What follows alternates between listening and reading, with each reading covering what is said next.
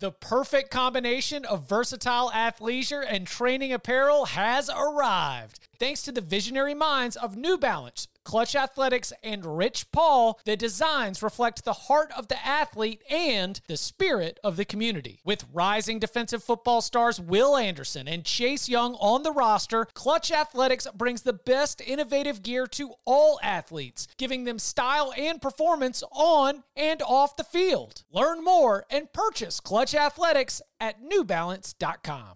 The Angie's List you know and trust is now Angie, and we're so much more than just a list. We still connect you with top local pros and show you ratings and reviews, but now we also let you compare upfront prices on hundreds of projects and book a service instantly.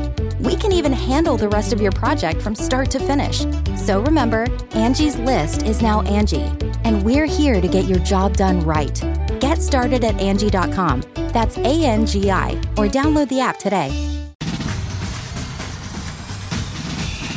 Welcome back to the Cover 3 Podcast with your hosts, Chip Patterson, Tom Fornelli, Danny Cannell, and Bud Elliott.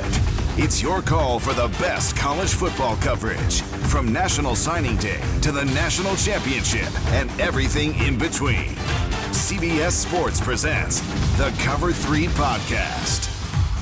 And welcome back to the Cover 3 Podcast here on CBS Sports. That's Tom Fornelli. That's Bud Elliott. That's Danny Cannell. I'm Chip Patterson, coming to you live at youtube.com/Cover3 and all across the 24/7 Sports Facebook network. Thanks for hanging out. Smash that subscribe. Smash that like. Come and join us in the chat. We are going to bring back a fun exercise that we had from earlier in the season, where we want to spotlight what is a tremendous slate. And we want to put together a viewer's guide, or at least give you some suggestions on what we think are some of the best games. So it will be the viewer's guide game draft. Again, we are drafting one game in the noon slate, one game in the midday, one primetime, and one wild card. You get to hear the games that we're the most excited about. We'll also give, you know, some short little previews and breakdowns, so make sure that you stick around for that. And then look, I mean, every draft has to come with draft grades and all the listeners and the viewers telling us whose draft stinks and whose draft rocks. So hey, we'll have that opportunity as well. Be sure to follow on social media. First, want to hit one of the story, a continuation of a storyline that we discussed on Monday, where Kansas is dealing with an uncertainty regarding the future of Jalon Daniels. And here's what I mean by uncertainty. He is not going to be making the trip to play against Oklahoma. There is some certainty that we will see Jason Bean, who, as we talked about, did a really good job, and maybe of all these quarterback situations, Lance Leipold has one of the better backup situations with Bean coming in. But the uncertainty is, how long is he going to be out with this shoulder injury? Because Zach Boyer got on. He is, oh no, do we have a pug owner? He's a pug owner. I was going to say, do we have an affiliation for Zach Boyer?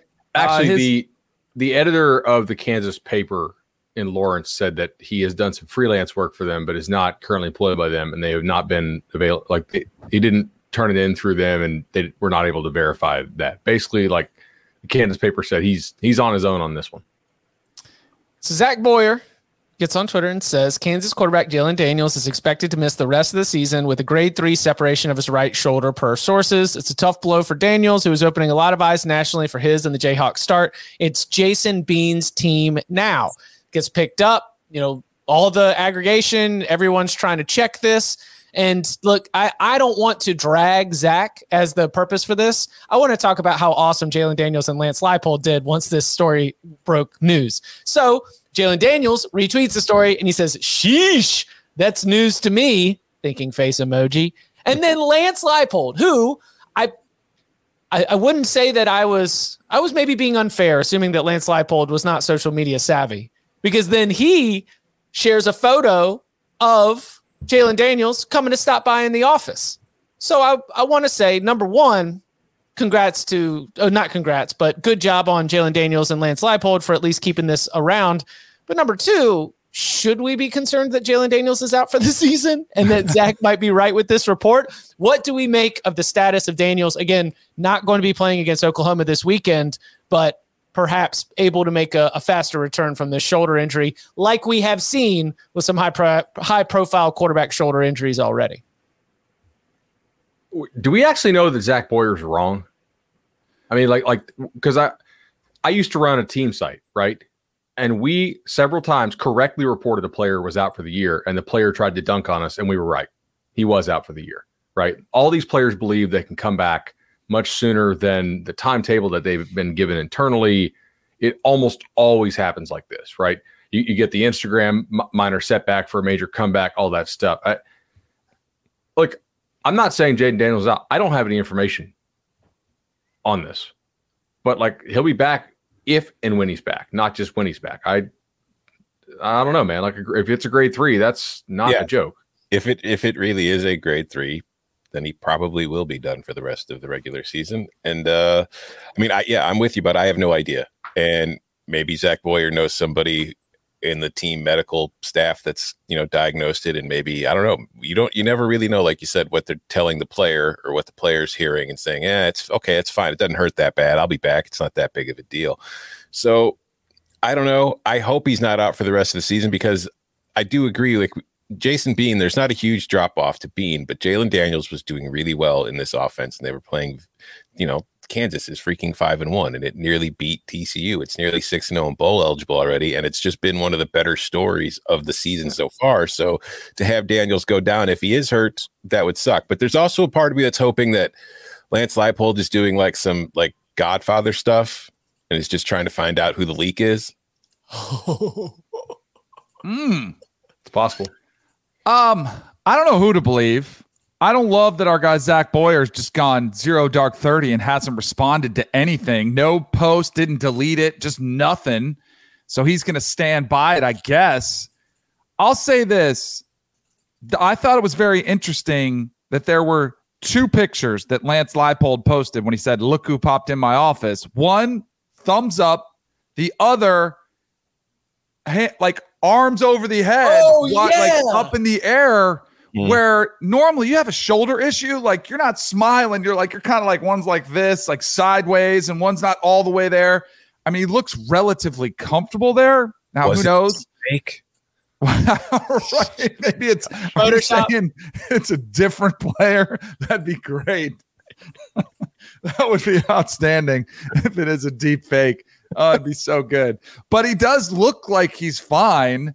But I've also seen guys walk off the field and have ACL tears and have to get surgery, and it ends their year. So I don't know. I guess this is a story we'll have to keep an eye on. I find myself, like Tom, and I think like everybody else, hoping that Zach Boyer is wrong and hoping that, nothing personally against him. I just want Jalon Daniels to be able to play. That's my whole thing. I hate seeing players get injured for time, for the rest of the season. So we'll see what happens.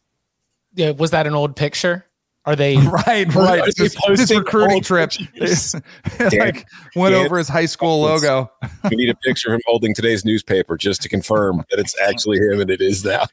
All right, so listen, we have the paper up here, so that we have these laughs because we want Jalon Daniels to be back on the field. He will not be back on the field. We are expecting against Oklahoma this weekend. We got Wednesday night football. We've got a couple Thursday night games. Going to discuss those in just a little bit. Locks episode, obviously, on Thursday, 11 a.m. Eastern time. Oklahoma favored by more than a touchdown. Mm-hmm. Is this an overreaction? Okay, so here's what I'm getting at. At Oklahoma, at Baylor. Then they're at the off week. Then Oklahoma State at home, Texas Tech on the road, Texas at home, Kansas State on the road. As it stands right now, there are 3 ranked opponents who are currently in the AP Top 25, Oklahoma State, Texas, and Kansas State. If they are underdogs at Oklahoma, I have to assume that they are likely going to be underdogs at Baylor, especially if Daniels is not going to be in the lineup. Are the Jayhawks, with a return or not with a return from Daniels, are the Jayhawks out of the Big 12 title race, or is this still a team that can make it into the top 2 and make an appearance in Dallas? They're out. Come on, Tom. Just say it. No, they're not out. I mean, believe. It's the Big 12. We've talked about it. I wrote about it on Monday. Like, there's no elite team in this conference. it's just not like TCU's got the best start right now. TCU's got the most juice. Oklahoma State's off to a great start, but there is nobody in this conference that isn't capable of losing to any team it plays any week for the rest of the season. So until you have three losses in conference, I don't think you're out of the running for the Big 12 championship game. So Oklahoma's out. Nobody else is. Iowa State and Oklahoma are out. Yeah, I like that. Three losses and you're three strikes and you're out. That's the way we're looking at the Big 12 title race. Who's going to end up catching them? Then we're knocking you out. I don't think we see 6-3 making it into the Big 12 title game. I think 7-2 is probably the bare minimum. One of the problems, though, is that they lost to a team that is likely to be in contention to go, whereas Texas lost to Texas Tech, which is not in contention to go to the Big 12 title game. So they are behind the eight ball from a tiebreaker standpoint. Good point. They still get to play Oklahoma, Baylor, Oklahoma State, Texas, and Kansas State.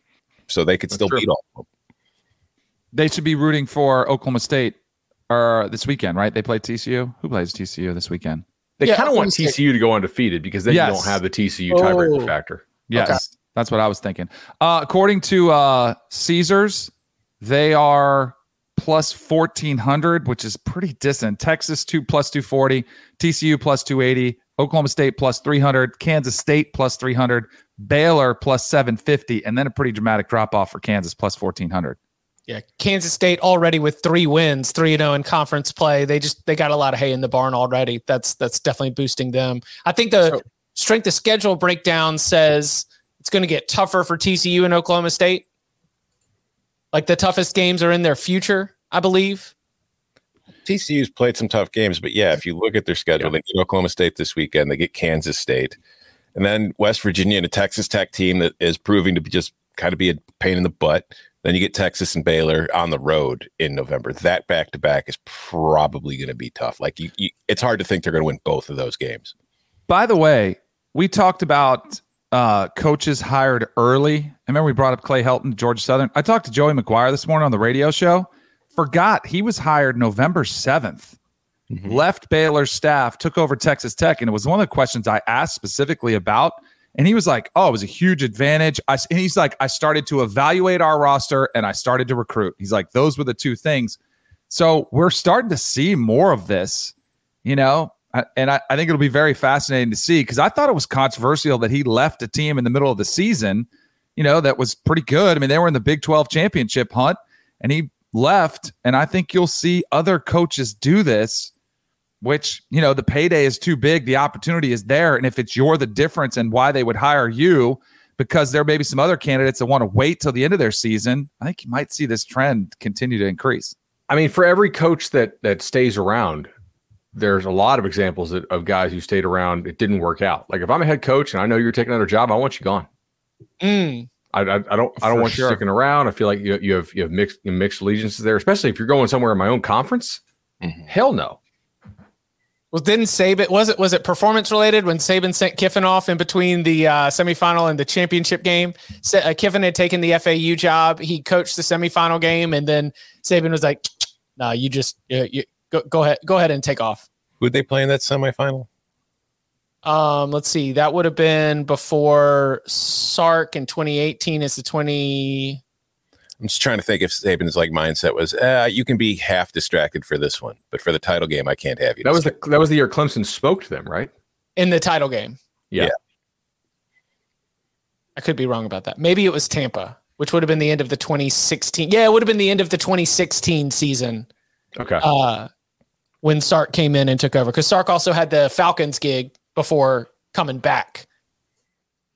Anyway, Wednesday night football, Louisiana and Marshall, as Marshall, remember, in the Sun Belt, begins to try and work its way into a position where they can compete in that absolutely loaded Sun Belt East. Louisiana had taken a couple knocks early so far. Marshall 0-1 in conference play. Louisiana 0-2 in conference play. We're not going to have an opportunity to drop a lock on this, but last I saw, Louisiana was like 10.5, somewhere around there on the spread. Any thoughts if you want to give out any recommendations to our loyal listeners on how to play this Fun Belt Wednesday? My Twitter tip of the day is the team total under on Louisiana. I got it at 18 on one site, but it's 17.5 in most places, but 18, 7.5, not really a big difference there.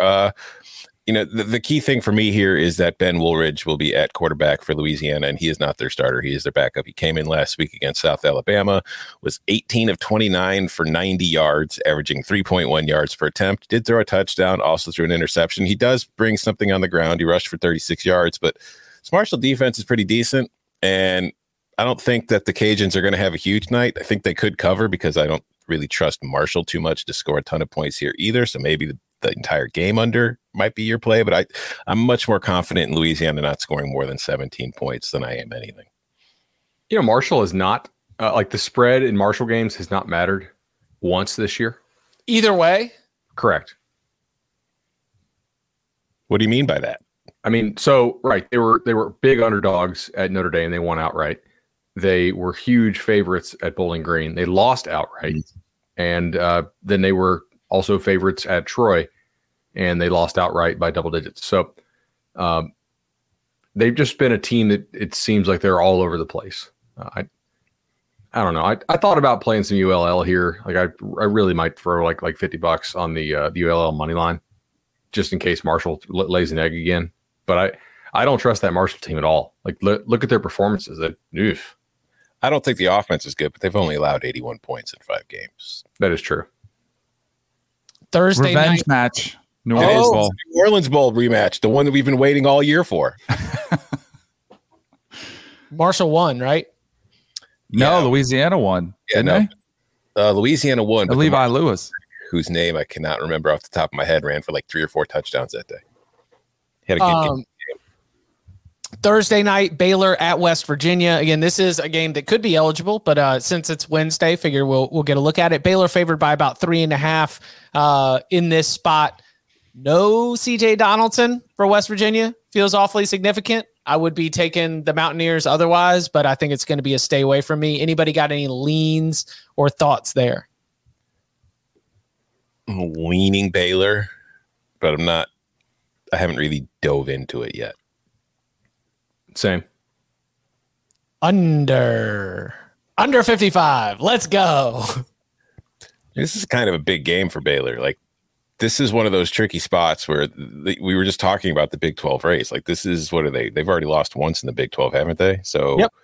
Yeah, this is like you kind of have to win this. And then this is also for West Virginia. They're kind of in a backs against the wall kind of spot because if they lose this game at home, bowl game's going to be really hard to get to. Baylor on the road. I know they're coming off a bye, but still midweek game. This is a tricky game. Neil Brown, hot seat, circle the wagons kind of game. Gut check Thursday. Gut check Thursday. All right, we'll see. And again, that is a game Thursday night that will be eligible for the locks, which is 11 a.m. on Thursday. Coming up on the other side, it is our way to tell you the best games to watch on a weekend, the Viewer's Guide Game Draft, and it is looking at Week 7 next. Robert Half research indicates 9 out of 10 hiring managers are having difficulty hiring. If you have open roles, chances are you're feeling this too. That's why you need Robert Half. Our specialized recruiting professionals engage with our proprietary AI to connect businesses of all sizes with highly skilled talent in finance and accounting, technology, marketing and creative, legal, and administrative and customer support. At Robert Half, we know talent. Visit roberthalf.com today. Another day is here, and you're ready for it. What to wear? Check. Breakfast, lunch, and dinner? Check. Planning for what's next and how to save for it? That's where Bank of America can help. For your financial to-dos, Bank of America has experts ready to help get you closer to your goals. Get started at one of our local financial centers or 24/7 in our mobile banking app. Find a location near you at bankofamerica.com/talktous. What would you like the power to do? Mobile banking requires downloading the app and is only available for select devices. Message and data rates may apply. Bank of America NA, member FDIC. Listen, things can just get rolling out of control. I cannot believe it is Week 7. I cannot believe it is October 12th. Before you know it, the holiday season is going to be here. And if you're a small business owner, you know how important it is to be ready for the insane holiday season. And if you haven't started preparing for the chaos of holiday mailing and shipping, you're already falling behind. So luckily, Stamps.com has everything you need to make your life a whole lot easier. It's the 24/7 post office that you can access from anywhere. Lines? Nope. Traffic? Nope. Hassle? Definitely not. Stamps.com is your one-stop shop for all your shipping and mailing needs. For more than 20 years, Stamps.com has been indispensable for over 1 million businesses. You can get access to United States Postal Services and UPS services, the ones that you need to run your business right from your computer. And with inflation on the rise, we all know every dollar counts. Protect your margins with major discounts on USPS and UPS rates, which can be up to 86% off. So get ahead of the holiday chaos this year. Get started with Stamps.com today. And if you sign up with the promo code COVER3, that's 3, the number, COVER3, for a special offer that includes a 4-week trial, plus free postage and a free digital scale. No long-term commitments, no contracts. Again, just go to Stamps.com. Click the microphone at the top of the page and enter the code COVER3 for a special offer that includes a 4-week trial, plus free postage and a free digital scale, no long-term commitments, and no contracts. So this is, as we mentioned before, a really awesome game because this has three games with teams between undefeated with a matchup of undefeated teams. There are 6 games between teams that are ranked in the AP Top 25, 13 Top 25 games in total. Basically, you're operating with a margin. You know, there's 46 games between FBS opponents. Like 1 out of every 5 is going to be something that's going to hold key significance to not just the rankings, but in some cases, even the college football playoff race. The matchup of undefeateds, obviously, Alabama at Tennessee, undefeated. Penn State at Michigan, undefeated. You've got everything that you could ask for from this weekend. Even the teams that are not yet undefeated, or that are still undefeated. Oklahoma State, TCU. How about Syracuse, undefeated? Got NC State in town. How about USC, undefeated? You're a betting underdog at Utah. This is going to be a time where things shake up in a big way. So we want to let you know the very best games that we have on deck. We're going to do it with the game draft. Tom, you've got the first overall pick in the game draft. What are you going to do? What did I do to earn that? Everything's been bumping down a line, basically. Oh. So when we did it for week 1, I had the first pick. When we did it for week 2, Bud had the first pick. Now Tom is at 1, Danny's at 2. So all I had to do to win was sit around. Awesome. Okay, it's well, just like tanking. Yeah, I'm going to get Victor Wembanyama or however you pronounce that game. But gee, this is really hard. I don't know because you mentioned there's those 3 games between undefeated teams, and golly gee, it's not like one of them really, really stands out above the other. Oh, yeah, there does. Tennessee, Alabama. All right. No games here. We're not trying to like tackle any market inefficiencies. We just need to play the hits. Yes. We've got a lot to get to. We're obviously going to be breaking this game down on the Locks pod, but as you look at this from the perspective of, you know, trying to plan your day and trying to get excited about the college football Saturday in week 7.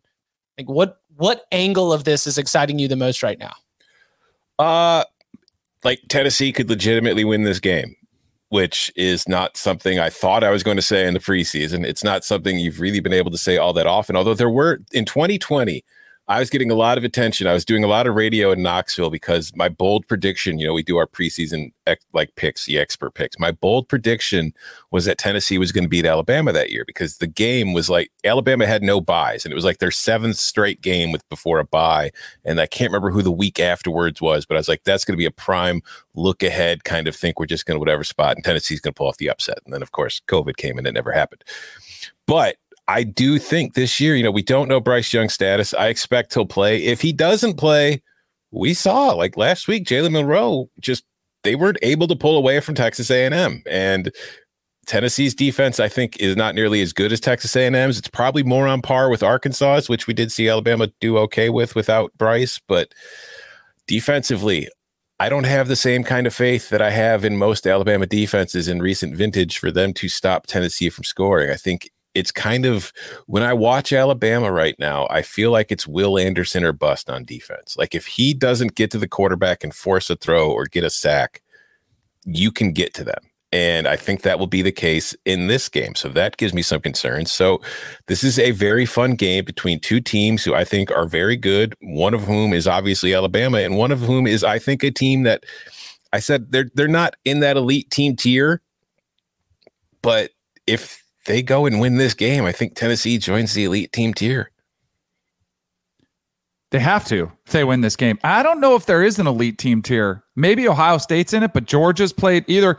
They play down to competition or they're just not elite. And I would lean more towards we've seen enough. It wasn't one game. It's been a couple games. And you mentioned without Bryce Young. What about Texas when they did have Bryce Young and they needed Bryce Young to bail them out on the road? Like, is that what type of situation you're going to see here?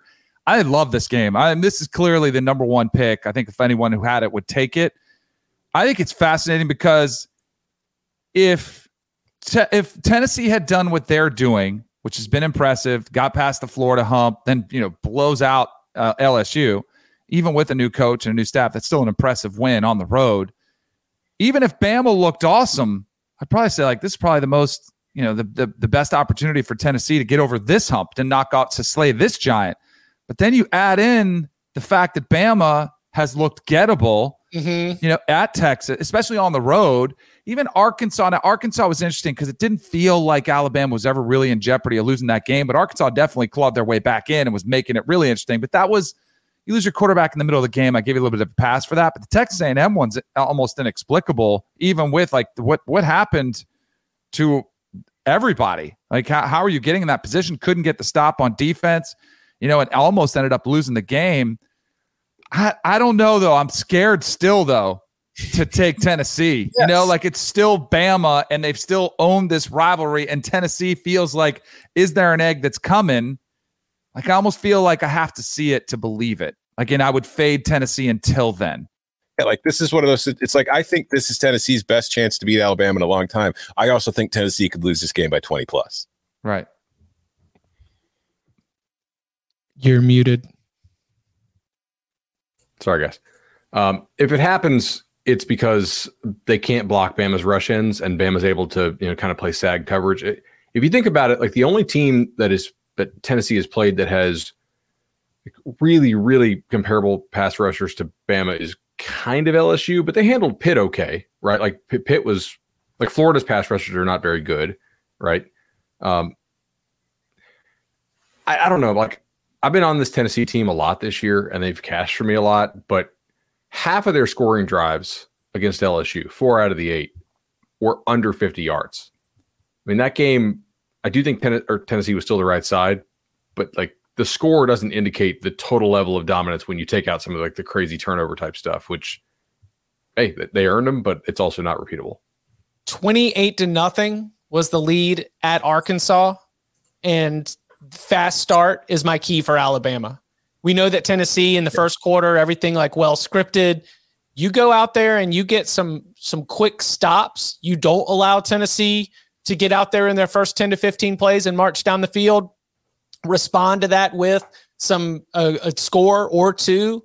Then that's how you start to flip this on its head. I mean, that's the home field disadvantage theory, as keyed up as everyone is going to be in that stadium to all of a sudden be facing like a 14-0 deficit in the first quarter. That's where things could start to work the other way on you. And that's where Alabama would be able to limit possessions, try to run the ball, try to keep the ball out of Hendon Hooker's hands.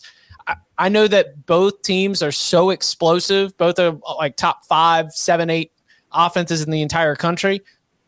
I know that the game is never over, but I feel like I'll be able to take the temperature of this game after the first 15 to 20 minutes and have a feel for what we're going to be looking at coming down the stretch. I mean, 15 in a row, and 13 of those have been by double digits. There is a lot of baked-in supremacy that is built into this rivalry over almost a generation. So hot start. Don't be overcome by the moment. All those first 15 to 20 minutes feel really significant to me. All right, Danny, you are up next. All right, I think it's pretty easy. I'll go and take care of my noon window and get what I think is the second best game of the weekend. I'll take Penn State in Ann Arbor playing the Wolverines. Spread says it's going to be tight. I think it will. Michigan has been same line as the Alabama-Tennessee. Interesting. Michigan has been okay. Like, since they got into their better competition, they have been spectacular. I do think J.J. McCarthy has not been as explosive a thrower as I thought he would be, but I think he's getting better in that aspect, and I think they're going to need him because I think Penn State will have more success against Blake Corum, shutting down Blake Corum than I have, than anybody else on their schedule so far. So I think it'll be more of this game will be on J.J. McCarthy's shoulders. And then, we've got the 6-year senior and Sean Clifford, who's just keeps plodding right along, just, making enough plays to win games. And, it'll be a physical game. I know there's no doubt about that. I would probably lean under on this one from a scoring perspective, but I think this is an easy number 2 game of the weekend. I had it as my number 1.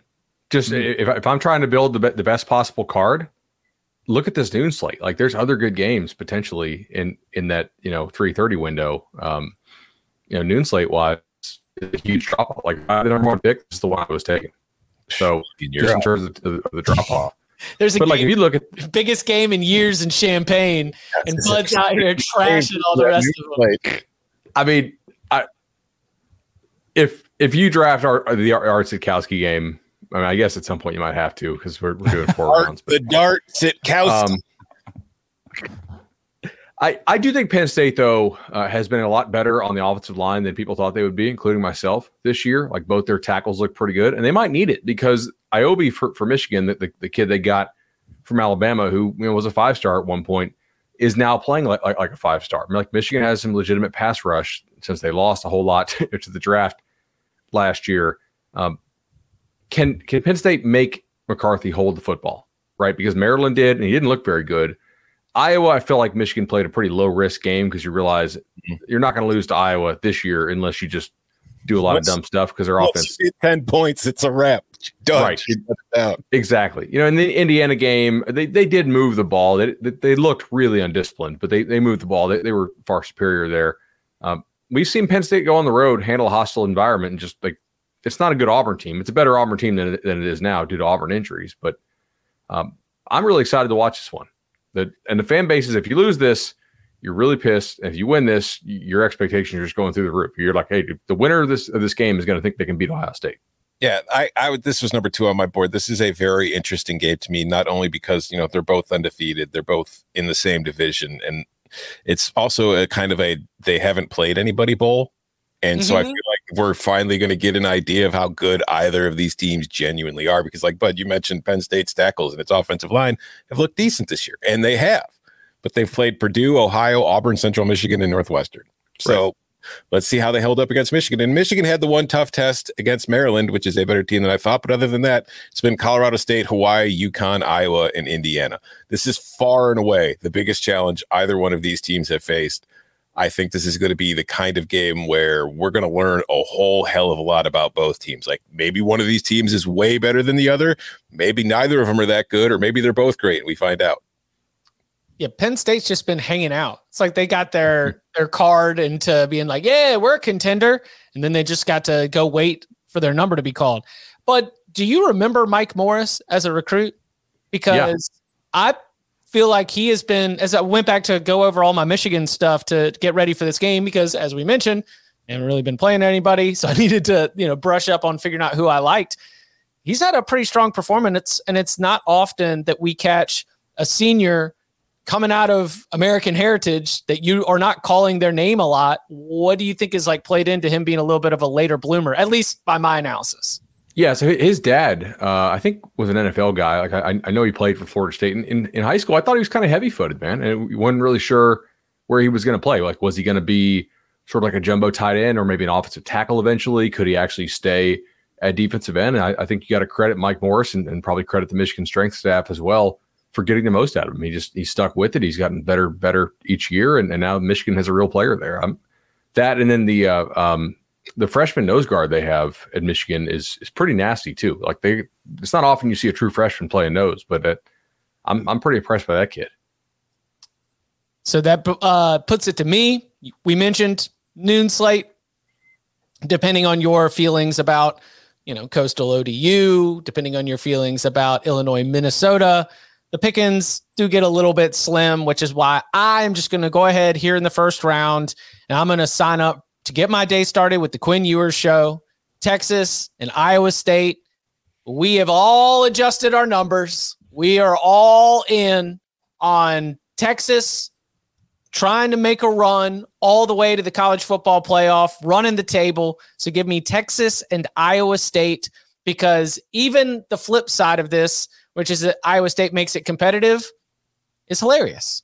Texas is all the way out to a 16.5-point favorite. Either I'm proven right with my Quinn Ewers excitement, or we get to see some tight butts early in the day right there in DKR. Hey, Bud, were you going to take that game? I was not. Okay. Well, I was, but probably not with my very next pick. But it was my number 2 noon slate pick for sure. Like I think the chance to watch Quinn Ewers is so here's what I want to see in this game, right? Like Iowa State, for the most part, they gave up one explosive wide open to Baylor, but other than that, they've been really a pretty disciplined defense. And look, while we clown on Oklahoma fans on this show quite a bit because they were just completely nonsense in the offseason, they believed all these, Homer radio announcers that told them like just how good they were going to be, and they were so much more disciplined under Venables.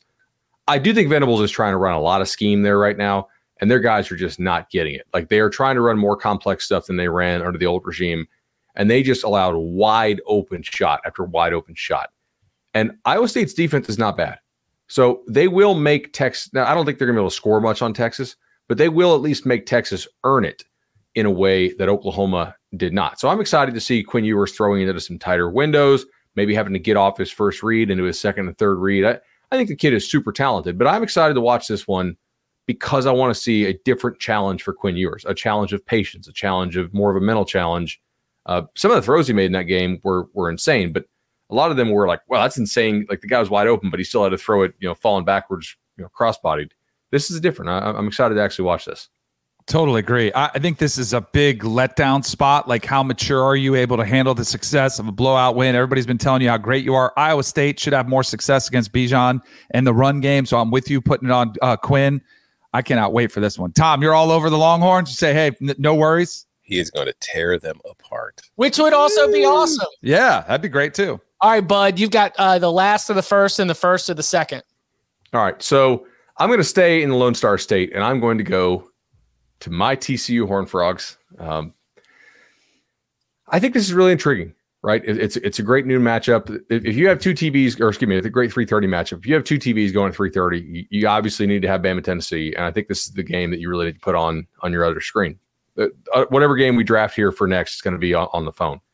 TCU's been super explosive on offense, but if you talk to some teams that have played TCU, they're not really sure TCU's overwhelming along the line of scrimmage. Like, at least that's the vibe I got back. Now, it's easy to say that, but all these teams that have played TCU have lost, and most of them in blowout fashion. So I do think TCU could be pushed around a little bit up front by Oklahoma State's defensive line, which is good. But, man, Oklahoma State's back end is problematic, and I think TCU could have a lot of fun scoring there. On the other side, I don't think TCU has a great pass rush, and I don't think they can push around Oklahoma State's offensive line very well, but I do trust Joe Gillespie to do a nice job of trying to confuse Spencer Sanders into maybe throwing some picks. So can Spencer be patient? Can TCU scheme around maybe some offensive line deficiencies? I'm excited to watch this one. I cannot believe Chip took Texas and Iowa State over that game. Was that a game you thought you should have picked? Well, I mean, it's going to be a TCU blowout. Oh, hey, Chip _Patterson on Twitter is his name. You mean the Oklahoma State team that's been outgained in 3 of its 4 wins against FBS teams? Yeah. I mean, no, they get stops when they need to. It's good. They're great at coming up with timely stops. No, going back to not being a troll here. I think this game is a lot like Penn State, Michigan. Like, I think they've both played more difficult schedules, but I think this is just a huge like a banger in the Big 12. This is kind of like a, you win this game, you're very much in the driver's seat for a Big 12 championship appearance at this point. So it's a huge game. I'm really looking forward to it. I think TCU has played tougher games. Yeah. You know, I guess not that significantly. It's like you're comparing Oklahoma and Baylor. You know, you're trying to like parse that. Baylor, I think, is better than Oklahoma right now, but I also think Kansas is probably better than anybody else that Oklahoma State's played. All right, Bud. What's your second round? First pick of the second round. Yeah, so I'm going to go. This is one that has an undefeated team going in to a hostile environment in the late night slot, or at least the evening slot. I'm going to take USC at Utah. So Utah's actually a favorite in this game. USC comes in undefeated. They're playing really well for the most part. Their defense looked a little bit better in recent weeks. The offense maybe hasn't been quite as good as we thought. The last time USC had to go on the road, by the way, it was not pretty. They probably could have lost that game at Oregon State had Oregon State's quarterback, was it Nolan or the other kid? I don't know. I think it was Nolan at that point. He threw 4 picks. I don't think Cam Rising's going to throw 4 picks, but I'm also very skeptical about this Utah defense. I mean, DTR ripped them. They made Anthony Richardson look like a somewhat competent passer, which is sort of a demerit in 2022. They really have, like, they've played Oregon State, which can't throw the ball. I'm curious if they can play a little bit better defense here, because I do think they can score some on USC, but they also haven't been real explosive on offense recently. It's kind of a plodding Utah offense and a defense that's not as good. I'm curious why they're favored by that much. Maybe I'm walking into a trap here, but if USC wins this, they're very live for the playoff. Mm-hmm. Yeah, this is a very interesting game because, you know, Utah, like we discussed, much better at home. So this is going to be a very interesting environment for this USC offense, probably the toughest place they've played so far. And also, like, if you go through his game log, like, Caleb Williams has been pretty mediocre 2 of the last 3 games. Mm-hmm. And this is a tough place on the road to play against a defense that presents lots of problems, who did not really present many to DTR last week. But I don't know. This is going to be a tricky spot. This is going to be a very fun game. I really don't know what to expect. Like, I can tell you right now, I'm probably not going to be locking any of these things up tomorrow, but I'm really interested in just kind of settling in and watching this one Saturday night. Don't you think before the season, if you would have gone through USC's schedule, you could have said, sure, best case scenario, they're 6-0. Like, that would have been shocking, but now's when the fun starts. Like, now's when you find out who's for real and who's not. Now, there's an advantage in starting 6-0, belief, confidence, you know, guys buying in, that type of thing. Like, there's no panic. There's no, do we make, like, the issues that Oklahoma's going through right now. So you got to feel good about that. But I think this is their first big challenge. I don't think it's even close. And I do think Utah's loss to UCLA was more about UCLA being a really good team than it was about Utah falling short of expectations. So, and you're right, playing at Rice-Eccles at altitude, place is going to be wild, a little bit more of a desperate situation for Utah. I think it's going to be a phenomenal game. Let's go to the night slate, to a game that decided the ACC Atlantic for so many years. In our final year of division play, we've got Clemson going to Florida State, and perhaps one of the more eye-raising point spreads on the board. The Tigers favored by 3.5 in Tallahassee. The belief, clearly, that Mike Norvell is going to have this team locked and loaded and ready to go, that what we've seen from the Seminoles defensively is going to prevent Clemson's offense from ever really being in a rhythm. Our total is around 51, which, by the way, 51 is the most Dabo total ever. I feel like I've been out here saying big game Dabo under 51 for 4 years, because we know all that guy wants to do is win by just one single point and have that influence much of what he's going to do.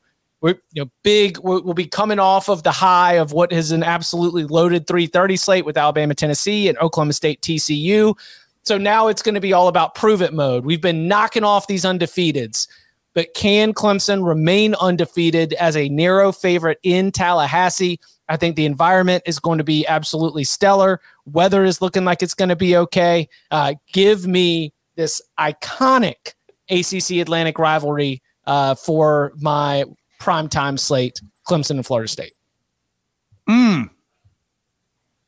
Big test Big test for Mike Norvell. I think the thing that's been interesting, and I think we kind of noticed this when the competition got tougher, you would see more of Jordan Travis with his legs. We saw it against NC State when they really didn't have much offense late and they were having some problems protecting him. You saw him. I think he's going to have another game with his legs, either buying time or actually hurting you and getting yardage against this Clemson defensive front. And they're going to have the receivers step up and make some big plays for him when there's opportunities to be made. I mean, Bud pointed out last time, Johnny Wilson a couple times, third down, like balls in his, had a couple critical drops that seem small, but when you're scoreless in the second half, those are very big plays there. I also think DJ, and when you watch Clemson's offense, like they're getting it done, but I thought the Wake game would really propel him to a little, in that offense, to a little bit more. And I've been wanting more out of Clemson's offense since that game. It's been, they've handled their business and they've won, but I don't think they've by any means like put their foot down and been like, all right, our offense is back. Like there's no issues here. Does that make sense? Oh yeah. I mean, in the first half against Boston College, offensively, it was not overly impressive. I thought that Clemson's wide receivers were not winning the battles against Boston College's secondary in the way that I expected, but because there was just no chance that Boston College was going to score a touchdown, it ended up sort of slipping away from the Eagles over the course of four quarters. Never thought that Clemson was going to lose that game, but didn't come away from the Boston College game as being, especially a road environment, as being like, oh yeah, here we go. They are ready to start stepping on throats right now. So that'll be, especially with the Florida State's defense, something that'll be big to watch. Yeah, I'm interested to see a lot of things in this game. Number one, Clemson for the last couple of weeks has been playing like a linebacker at safety. They've been playing a lot of true freshmen, a lot of third stringers. Davo's comments seem to suggest they're getting some of those guys back. They're expecting to get Brian Brzee and Xavier Thomas back on the front too. Like they let Thomas play that last series against BC, and he had 6 snaps, 2 sacks, and 4 quarterback hits. Yeah. So he seems like maybe he's finally healthy and playing for that draft stock. I know we're running tight on time, but was Clemson calling out the people who decide on the conference player of the weeks, or like as a backhanded compliment when the social media team said he only played 6 plays and he's the ACC defensive lineman of the week? I don't know who decided that stuff. 32 for NC State should have been the defensive player of the week. That like NC State's defense is it's legit. I will say I saw this stat on Twitter too, since we're talking Twitter stats. DJ leads the nation in PFF's big time throws and only has 3 turnover worthy passes, which means he also has the highest big time throws minus turnover worthy passes in the whole country, which is like pretty good. I am worried if I'm an FSU fan that Clemson watched the Wake and NC State tape and saw how much pressure and disruption those two teams were able to get with 3 down and dropping 8. And Jordan Travis has been poor at reading 8-man drop. Like, granted, like it's not easy for anybody, but especially not if you're getting pressure. Right. If Clemson can get pressure without blitzing, this game is over before it starts. That's really what it comes down to here. All right, Danny. You guys left me with some great ones. ALDS game 3, Yankees. Oh, wait, we can't do that one. We can't. No, we should. We should. Cause it's better than anything left, I think. It is. All right. Sucks this week. That's been an epidemic in college the last few weeks, by the way. Yeah, it has. I will say this. I like them spread out over time as opposed to one window being loaded. And I think we've been pretty fortunate to at least get a really good game in each window. So we'll take that. All right. I'll go ahead and lean into the ACC bias. Give me the Wolfpack, without Devin Leary, playing a little desperate, going up to the Dome to take on Syracuse. Garrett Schrader, Sean Tucker, that running attack. Our guy, Dino Babers. We still need a Dino drop in here somewhere along the lines. Maybe we'll get it sooner rather than later. And Syracuse keeps getting that ball going, so I'll lean into that ACC matchup, top 25 teams. Syracuse. 330 ACC network. We'll see. If Cuse wins, you got to do a Dino drop, yeah. Yeah, without a doubt. But this is also, Syracuse has a very difficult second half schedule. Mm-hmm. And the way that they have made it to 5-0 is great because it very much increases the odds that they are going to be a bowl team. And that is something that Dino and this program really needed. We'll see. We'll see. They're making a bowl. Oh, yeah. No, I was just. Okay, yeah. Oh, yeah. I was like, are we playing? We'll see if they make a bowl. Okay. So within the context of this game, like Syracuse is a 3.5 point favorite, and it's like, okay. I think without Devin Leary, we saw what happened to the second half of the NC State, and I don't think he's playing. I mean, they said rehabable 1 to 6 weeks. That sounds a whole lot more like 6 weeks than one. I think it could be a struggle for them to put up points. I think this game could be interesting. Okay, well, we kind of got to go turbo mode here. My next pick, I'll take my early slate. I'm kind of happy it's still there. I'm going to take Kansas, Oklahoma, because that could – I'm just saying, Oklahoma fans are already down pretty bad. Can you imagine if Oklahoma loses to Kansas and its backup QB? Because that's very much in play. And for my next pick to start the third round, God, again, the primetime slate just stinks. Give me Mississippi State, Kentucky. I'm not going to get super excited about it, but it is an interesting game. And do we know what Will Levis's status is yet? Doesn't matter. It's a fraud stomping. Bulldogs are coming in there to stomp some frauds. There's some thought that he'll be back, but the bettors are not buying that at all. They're calling BS on Will Levis being back, and his top two receivers might be out too. So if you're concerned about your draft stock, you may want to sit this one out and be like, I don't know, man. The foot still feels kind of like my offense sucks anyway, but got my top two receivers out. We're not playing for anything this year. We'll still make a bowl. You're gonna rest this thing up a little more.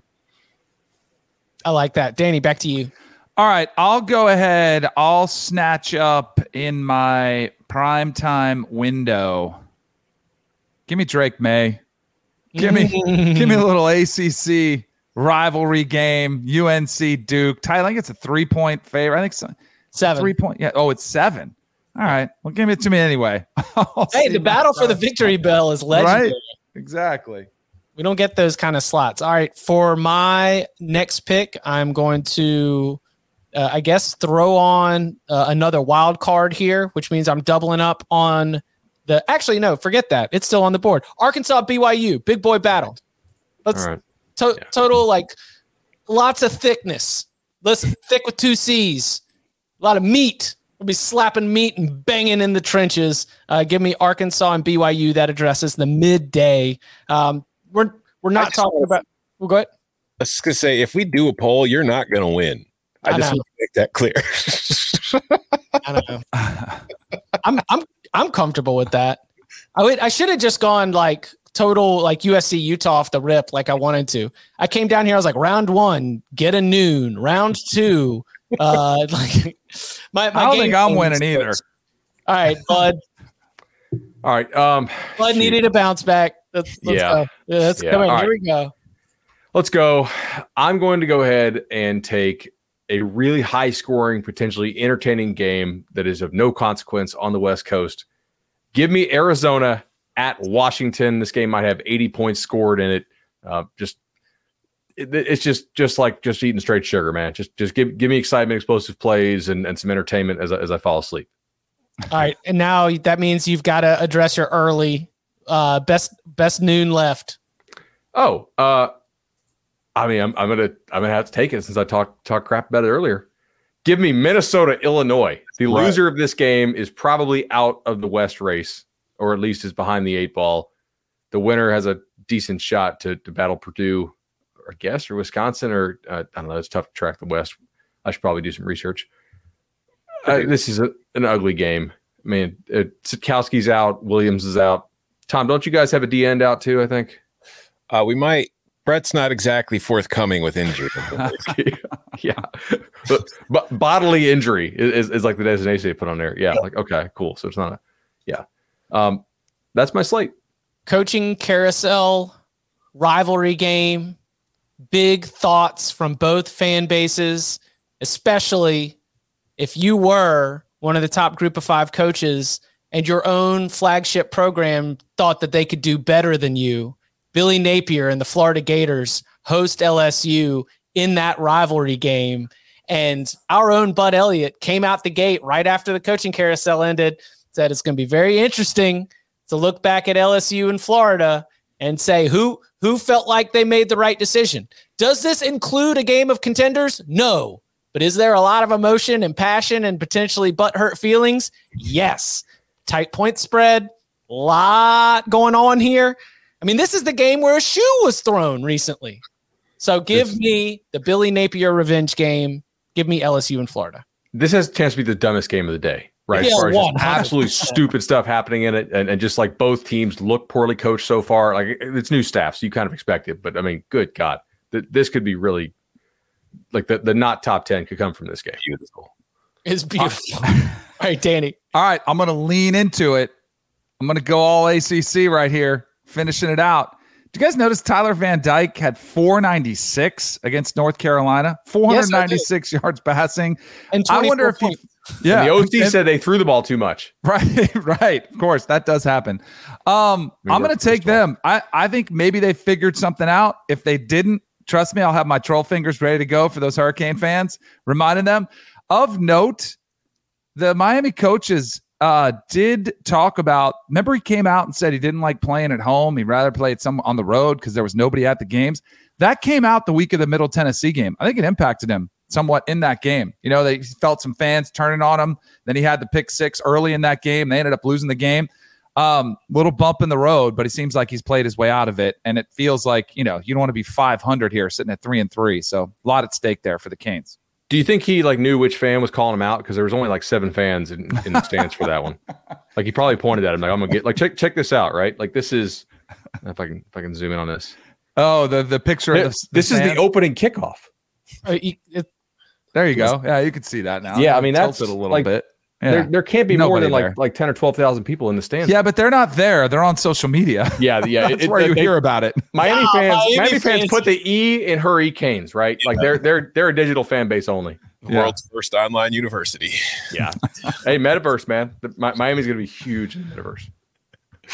I mean, just spraying it right now. Oh, Miami down bad. But Miami, Virginia Tech taken by Danny. Tom, let's wrap it up. What are you addressing? You've got a wild card. You can go anywhere. I got to talk to Kevin Clark in a few hours. I might get yelled at after this. Let's see. This is. I mean, we're tuning into ESPN Plus. We're gonna have this on an extra screen. Toledo and Kent State. This is a huge game in the MAC. Toledo has been the best team in the MAC so far this season. Kent State coming off a loss, not feeling too great right now, but I still think that the Golden Flashes are one of the better teams. I think, honestly, this is probably going to be the two best teams in the MAC this season, regardless of record. So I'm going to have it on. I'm very interested in this game. I actually think it's going to be a really good game. Mm-hmm. Tom, I agree with you. There's some chance that Miami, Ohio is the second best team if this quarterback actually keeps doing what he's doing. I downgraded them pretty hard with the loss of Gabbert, but like the defense is pretty damn good. All right, so Tom's slate gets started with Kansas and Oklahoma. Then we go right into Tennessee, Alabama, Mississippi State, Kentucky in the prime time. In the wild card, what time is that kickoff for Kent State? 3:30 p.m. Eastern on ESPN Plus. Danny has getting it started with Big Noon Saturday, Penn State and Michigan, going right to the Dome where it will be electric for a top 25 matchup between NC State and Syracuse. Then we'll head to Durham, Wallace Wade Stadium for North Carolina and Duke. His wild card is a nice little regional sports network. Go and find your Jefferson Pilot outlet to find Miami and Virginia Tech. That'll be in the noon slate. I'm going to get things started with the Quinn Ewers show in Austin. Then in 3:30, we're going to take it out to Provo for a lot of just meat slapping thickness with Arkansas and BYU. Then to Tallahassee to see if Clemson can maintain its unbeaten start against Florida State. Also, my wild card is in the primetime slate with perhaps the dumbest game of the day in LSU, Florida. Bud, you are going to get it started with the Big Ten West game of the day, Minnesota and Illinois. Then into the battle of the undefeateds with TCU and Oklahoma State. Primetime, USC, Utah, and also sticking in the Pac-12, Arizona and Washington. I don't know who's going to win, honestly. It's going to be interesting. Best one win team. Who has like the most open schedule this afternoon to retweet it and promote their stuff? Maybe it's Danny. Yeah, I was going to say Danny going all in on ACC might actually be the way to do it. You know, like they do in politics now, they don't even try to sway voters. They just go right to their base and try to get turnout. Yeah, just get the most turnout that you possibly can. Like Bud, you did a great job early, but I'm worried too much Pac-12. I mean, yeah, Are we going to get the turnout there? I mean, we're just going to need those. I'm going to need the early voting. I've got Alabama, Tennessee. Oklahoma fans will not vote for me, so they're going to be really, really at a loss as to what to do. Kansas might come for you, though. Can't come with you. Like, they might come to your support. They might. Yeah. Because like I suggested that they just like that they Matt Rule wait a year and then take the Oklahoma job like next off season, and so they're really loving me this morning. Jeez, did you say that on Twitter.com? I think I said it on radio this morning, so I'll put it on Twitter in a little bit. Cold blooded. We got the state of Oklahoma tearing us to pieces. All right, you can follow him on Twitter at Tom Fornelli. You can follow him at Bud Elliott 3. You can follow me at Chip_Patterson. Gentlemen, thank you very much. Thank you.